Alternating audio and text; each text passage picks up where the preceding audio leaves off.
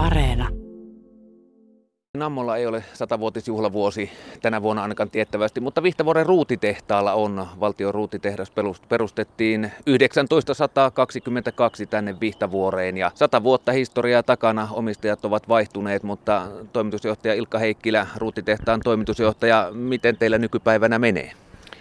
No, tällä hetkellä tilanne on, on kovastikin hyvä, että meillä käytännössä tämä vuosi, ensi vuosi on, on tehtaan kapasiteetin osalta täyteen myyty ja, ja, ja aika paljon investointeja meillä on parhaillaan käynnissä ja paljon on suunnitteilla, että tilanne sinänsä on, on varsin hyvä tällä hetkellä. No sata vuotta historiaa takana. Tänään ei vielä vietetä varsinaisia juhlallisuuksia, niiden aika on sitten vähän syksymällä. Joo, virallisesti me laskemme, että 29.5., jolloin eduskunta on tehnyt päätöksen ruutitehtaan perustamisesta, on se virallinen syntymäpäivä ja sitten elokuun loppupuolella vietetään sitten varsinaisia juhlia.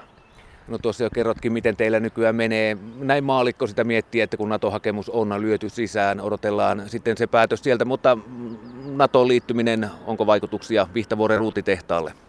No ei varmastikaan välittömiä vaikutuksia. Niin kuin totesin, että meillä tehas on, on käytännössä niin kuin täyteen myyty. Varmasti näin, että tulevaisuudessa joihinkin yhteishankintoihin liittyen, niin siellä voi avautua sellaisia mahdollisuuksia, jotka nyt on ollut mahdollisia vain NATO-maille. No minkä tyyppisiä ne mahdollisuudet sitten olisi, mitä Vihtavuorelle aukeisi yhteishankintojen myötä?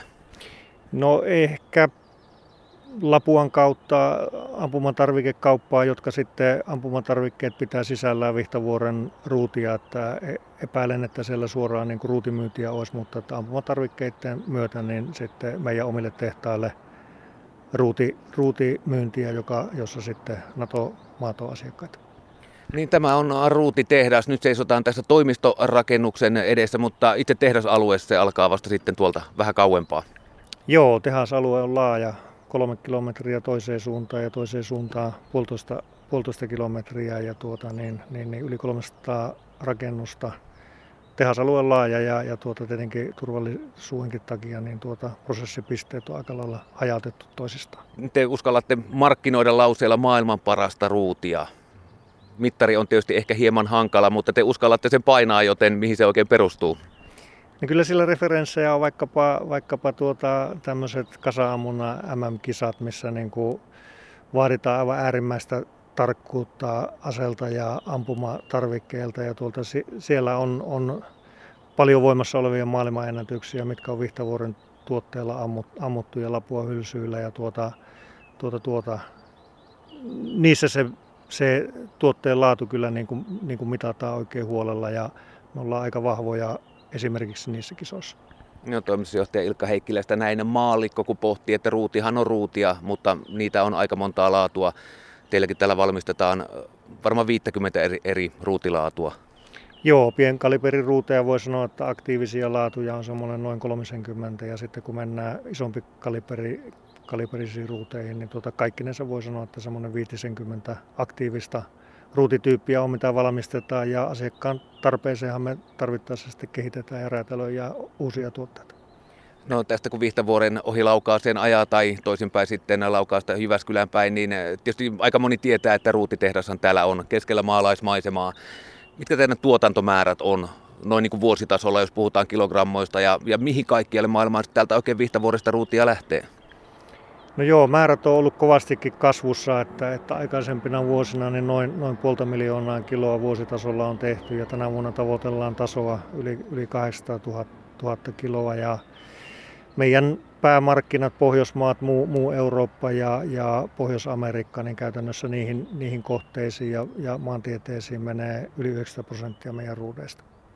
Tuossa kerroit ennen kuin haastattelua aloitettiin, että siirryit tänne Vihtavuoreen toimitusjohtajaksi 2014, kun tämä siirtyi Nammon omistukseen. Et ole ehtinyt ruutia keksimään, mutta kerro nyt niin kuin maalikolle, että miten sitä ruutia oikein valmistetaan?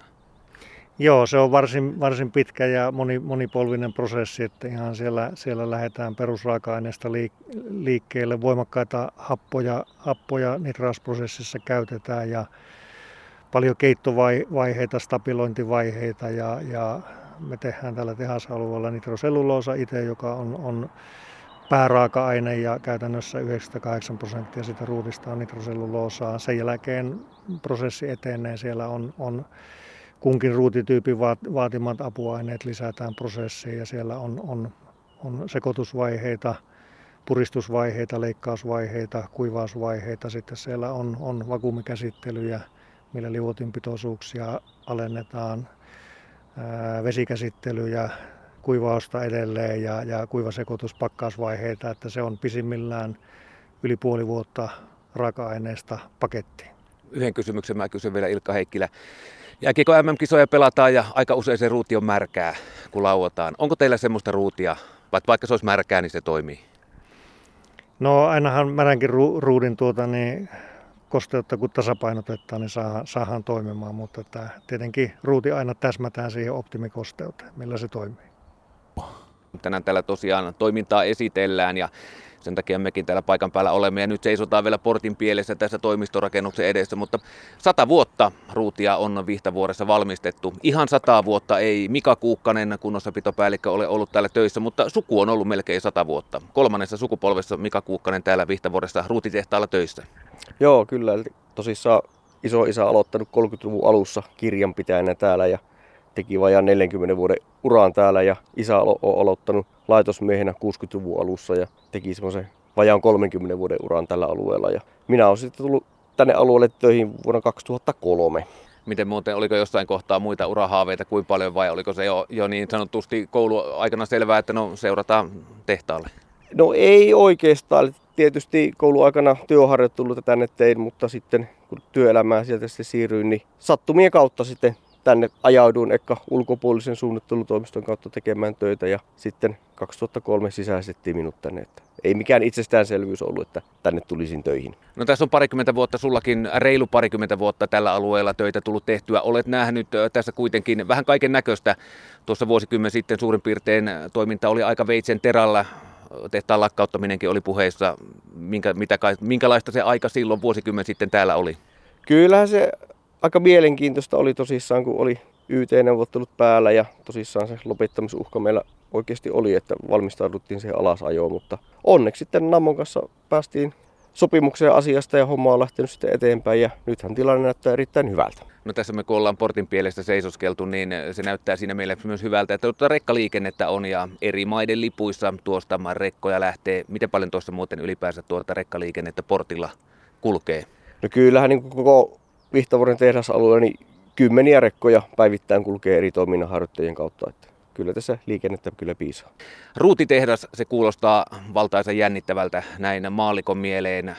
Ja uutisia kun täältä kerrotaan, niin ne on yleensä sellaisia, että kylää evakuoidaan. Mutta minkälainen paikka tämä on työskennellä? Vieläkö tässä niin sanotusti on sitä jännityksen tunnetta, kun tulee? No kyllähän tähän pitää niin asennoitua silleen, että kemikaaleja, räjähteitä pitää kunnioittaa, mitä täällä käsitellään ja valmistella, että niitä ei tarvitse pelätä. Ja kyllähän meillä turvallisuus on tuotantolinjoilla niin se ykkösasia ja parannetaan koko ajan turvallisuutta, että täällä olisi turvallista tehdä töitä. No isäsi ja isoisäsi tosiaan työskennellyt myös tällä samaisella tehtaalla, ruutitehtaalla Vihtavuoressa tarinoita epäilemättä olet kuullut sieltä niin sanotusti ammoisiltakin ajoilta, jos isoisäsi 30-luvulla tuli tänne jo töihin, niin onko miten erityyppistä nykypäivänä tämä ruudinteko? No kyllähän perusprosessi on samantyyppinen.